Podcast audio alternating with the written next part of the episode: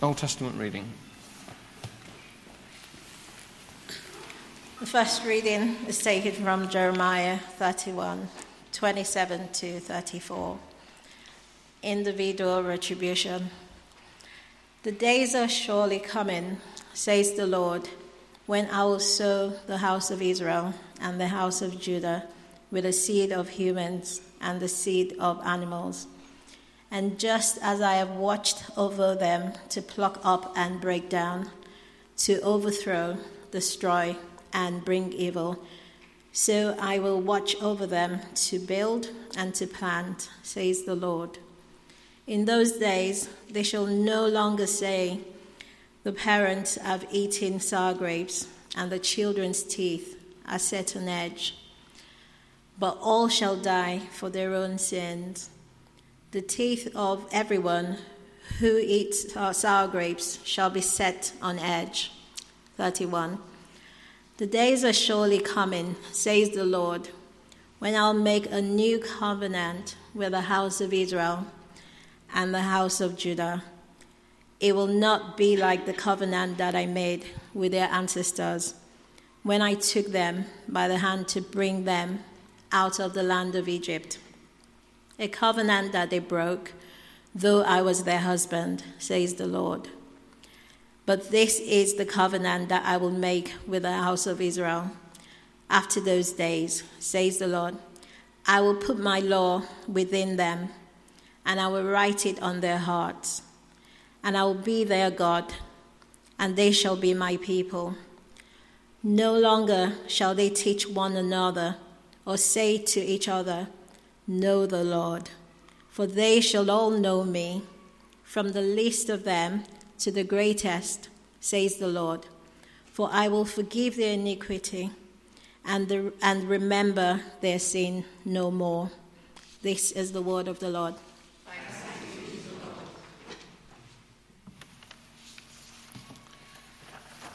The epistle uh, reading is taken from 2 Timothy chapter 3, verse 14 to chapter 4, verse 5. But as for you, continue in what you have learned and firmly believed, knowing from whom you learned it, and how from childhood you have known sacred writings that are able to instruct you for salvation through faith in Christ Jesus. All scripture is inspired by God and is useful for teaching, for reproof, for correction, and for training in righteousness, so that the person of God may be proficient equipped for every good work. In the presence of God and of Christ Jesus, who is to judge the living and the dead, and in view of his appearing and his kingdom, I solemnly urge you proclaim the message, be persistent whether the time is favorable or unfavorable, convince, rebuke, and encourage with utmost patience in teaching. For the time is coming when people will not put up with sound teaching but having their ears tickled. They will accumulate for themselves teachers to suit their own desires and will turn away from listening to the truth and wander away to myths. As for you, be sober in everything, endure suffering, do the work of an evangelist, carry out your ministry fully. This is the word of the Lord.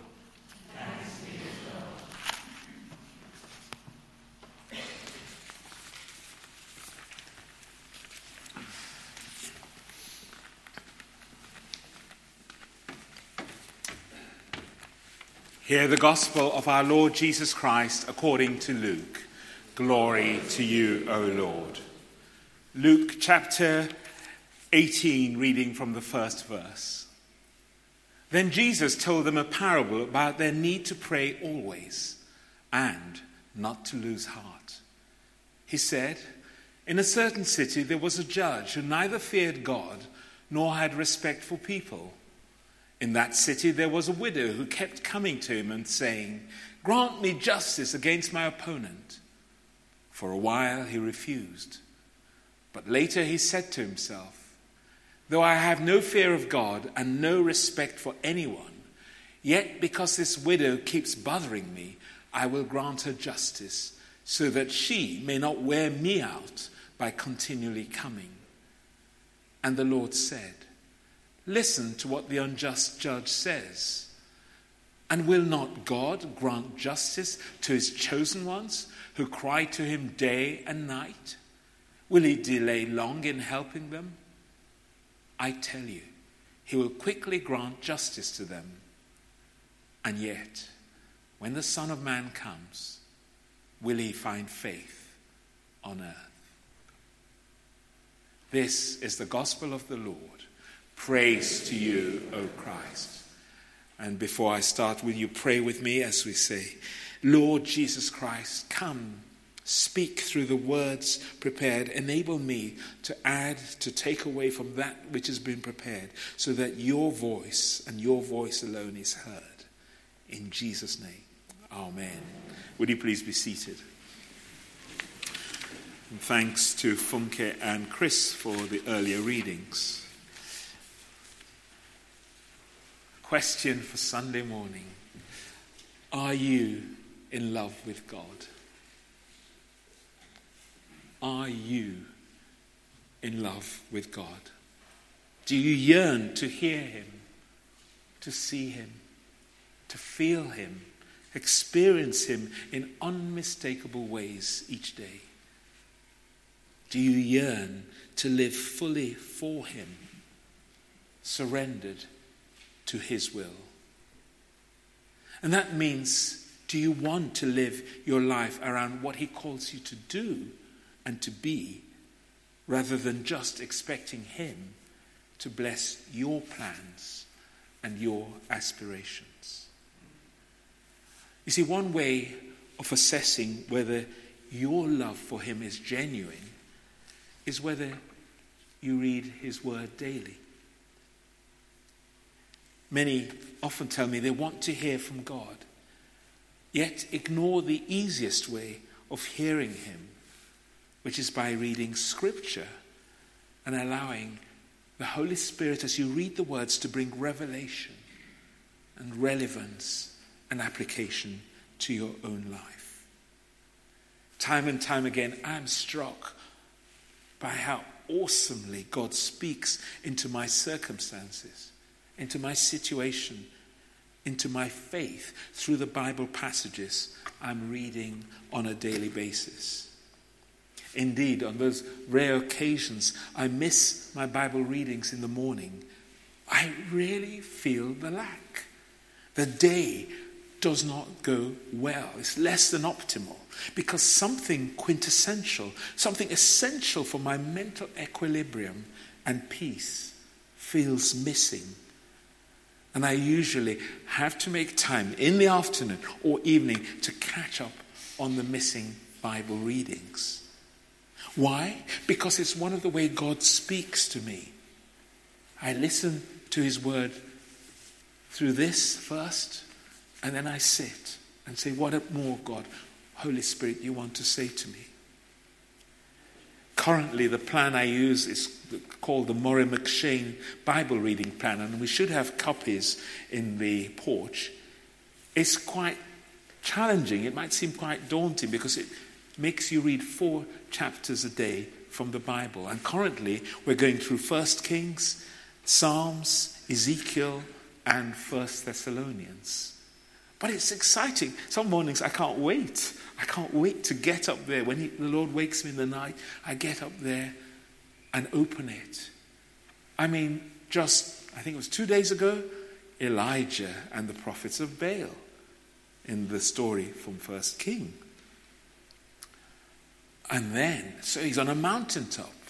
The prophets of Baal are all killed after that awesome work of God's presence, God's act, with a fire coming down to the sacrifice when, when Elijah calls him to do so. He's on cloud nine, he's on the mountaintop. But then, yesterday, he's fleeing from Jezebel. He's forgotten all the awesome acts of God that he's just done, seen, and he's fleeing from the threats of a mere human being. It builds one's faith because you realize this is a pattern for us. Because sometimes we're on that mountaintop And then the next moment, we're in a deep valley. And it makes us realize that it's His grace and His grace alone that counts. I love the Murray M'Cheyne um, plan because it gives you a tour of God's grace, God's awesome works, God's love, but also the frailty and sinfulness of humankind. Inevitably, it touches you and informs your outlook for the day. You weep over the kings after Solomon, who kept getting it wrong and wrong and wrong. And it reminds you that we are but dust, we are frail, and we only stand by the grace of God. Yet many Christians deny themselves of hearing from God in this way. I went on to the internet to, to see whether there were statistics on, on Bible reading. But if I were to ask you when you last read the Bible on your own, not in church, not reading it in church, what would your answer be? Are you one of the 55% of Christians who admitted in a survey in 2017 that they never read the Bible. They may come to church, they hear the Bible on a Sunday, but between Sundays, it's never opened. If you really read the Word of God, then remember what Paul says to Timothy in our epistle, which Chris read. As for you, Continue in what you have learned and firmly believed, knowing from whom you learned it, and how from childhood you have known the sacred writings that are able to instruct you for salvation through faith in Christ Jesus. All scripture is inspired by God and is useful for teaching, for reproof, for correction, and for training in righteousness, so that everyone who belongs to God may be proficient, equipped for every good work. That's what reading this does. It's useful for teaching, knowing who God is, what He does, what He's calling you to be. It's useful for reproof, for correction, as we read the stories of the people of God falling into error, even Peter, even Paul, David, Solomon, as we read about them, the word shapes us, builds our faith, so that we are encouraged and inspired to turn and follow Jesus, to turn to God ever more closely. As St. Paul, our patron saint, says, Scripture is useful so that everyone who belongs to God may be proficient, equipped for every good work. And part of your good work is withstanding evil. But how can you do it if you don't know what evil is? Take Jesus as an example. It was because he knew the scriptures of his time, the Torah, that he could refute the temptations and seductions of Satan. When Satan leads him up and shows him in an instant all the kingdoms of the world, then the devil says to him, To you I will give their glory and all this authority, for it has been given over to me, and I give it to anyone I please. If you then will worship me, it will all be yours. Jesus answered him, It is written, Worship the Lord your God and serve only Him. Worship the Lord your God and serve only Him. That's, if you, if you know that, that's good guidance for those moments when the things of the world seek to distract you power over people, wealth, because you know ultimately you must worship only God. And it's vital in the times that we're living in to understand that Paul's exhortation to Timothy is equally ap- applicable to us. For the time is coming when people will not put up with sound doctrine, but having itching ears, they will accumulate for themselves teachers to suit their own desires and will turn away from listening to the truth and wander away to myths. And those myths are all around us. Oh, you don't need to turn to Jesus. We're all saved. Now, it's true, He created the world. But He says, I am the way, the truth, and the life. You have to come to God through Jesus. And through Him lies the road of salvation. It's vital to know what the inspired Word of God says. Because when truth in our society is becoming subjective, manipulative, or even a matter of what is acceptable to those who would dictate what we all think, then you need to test everything, including what I say or teach, by reference to this book itself. It's why you need to feed on the Word of God, to let it feed your soul. But some have said to me in the past, I find it difficult to find the time to read the Bible regularly. Or, truth be told, when I do read it, it does nothing for me. I don't really get to grips with it. It doesn't really inspire me, it doesn't open up my eyes in any way. If that's you, don't despair. Most of us have been there at some time or the other. But what's to be done? You say, how can I get this love for God and love for His Word? How can I get what you imply every follower of Jesus Christ should have in terms of a genuine connection with the Bible and wanting to read it daily? Well, you may, many years ago, have invited Jesus into your life with words like these Lord Jesus Christ, come into my life. Come and be my Lord and personal Savior. Forgive me my sins. Cleanse me, sanctify me, make me pure and whole again. Well, if you said those words of invitation to Jesus at any stage in the past, Jesus took you at your word if you were serious and sent the Holy Spirit to live within you. And that fulfilled the promise from our first reading that Funke read from Jeremiah. But this is the covenant that I will make with the house of Israel after those days, says the Lord. I will put my law within them, and I will write it on their hearts, and I will be their God, and they shall be my people. No longer shall they teach one another, or say to each other, Know the Lord, for they shall all know me from the least of them to the greatest, says the Lord. For I will forgive their iniquity and remember their sin no more. That's you. If you've asked Jesus into your life. So you've already had the indwelling Holy Spirit.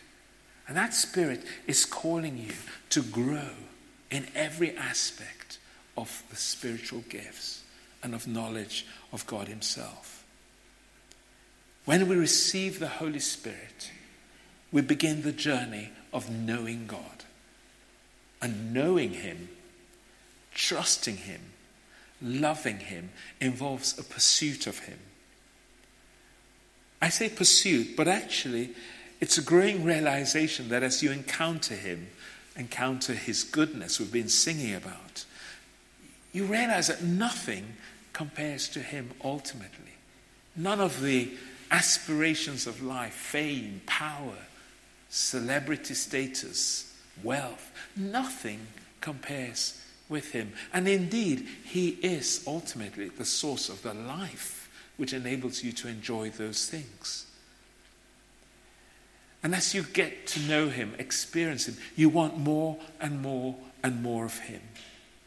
Yes, he can and will speak directly to you through the Holy Spirit, but he's also given us his written word as a guide and template by which we should also assess and ensure that what we're hearing is in accordance with the truths laid out in this book.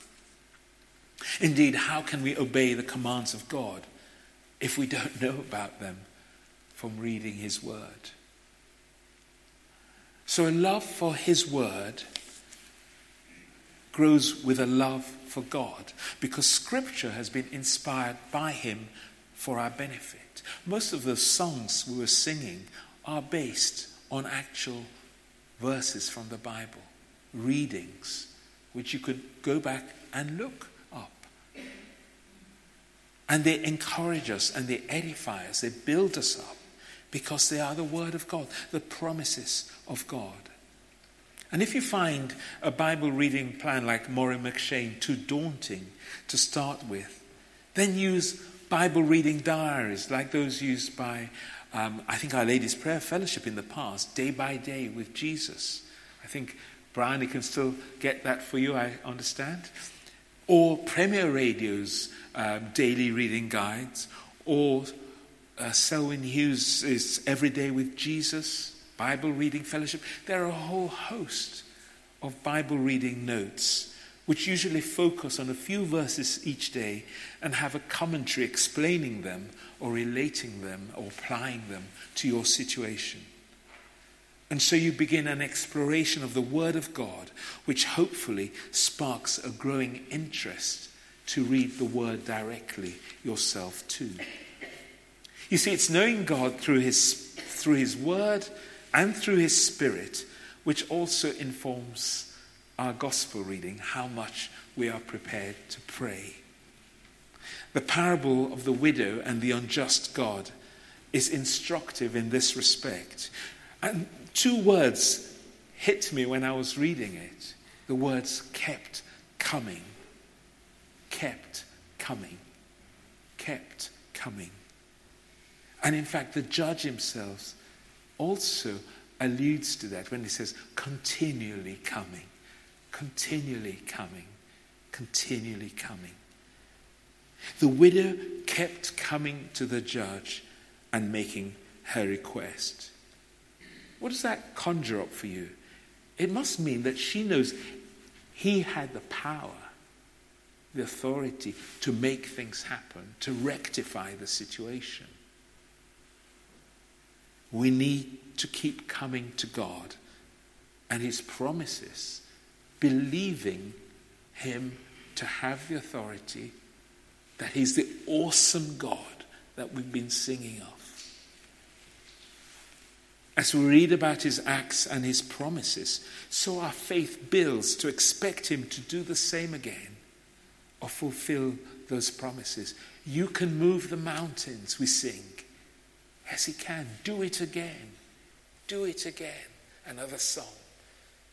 Because we've heard him do it before. We've seen it even in this place with healings, with transformations as we come again and again and again to Scripture and read about God's saving works, God's mercy, God's grace, God's forgiveness. So our own faith to believe and trust in Him is rekindled, is set ablaze again, is increased so that we can pray again and again and again and not lose heart. And some of you have shared with me over the time how a timely verse, a text of a biblical verse, has been an encouragement. Maybe you didn't realize somebody was thinking of you suddenly, an email or a text with some Bible verses. The Word brings life and hope.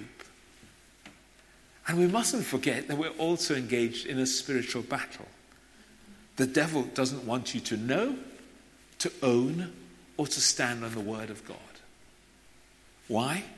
Because it protects you from Him and His lies.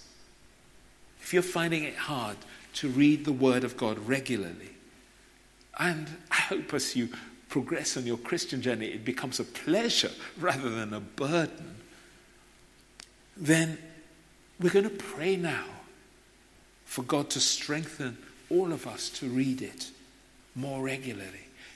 That God would pour out fresh revelation as we read it.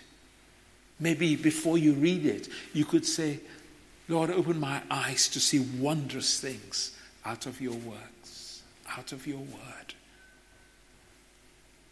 Lord, help me as I read your word to know your heart, your love, your guidance through it. These are all ways we can ask our Lord and Savior to guide us.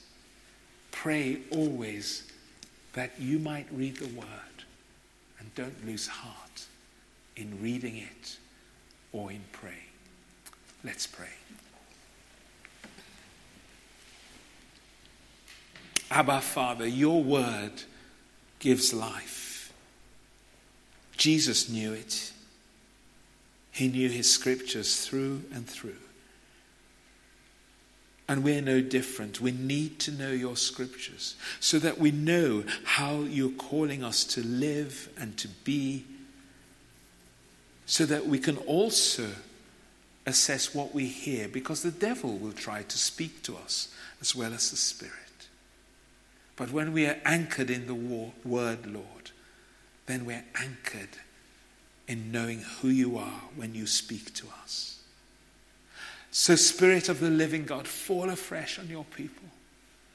Rekindle the desire for more of your word, to read your word, that your word might bring life and hope and faith and light. We ask all these things in Jesus' name. Amen.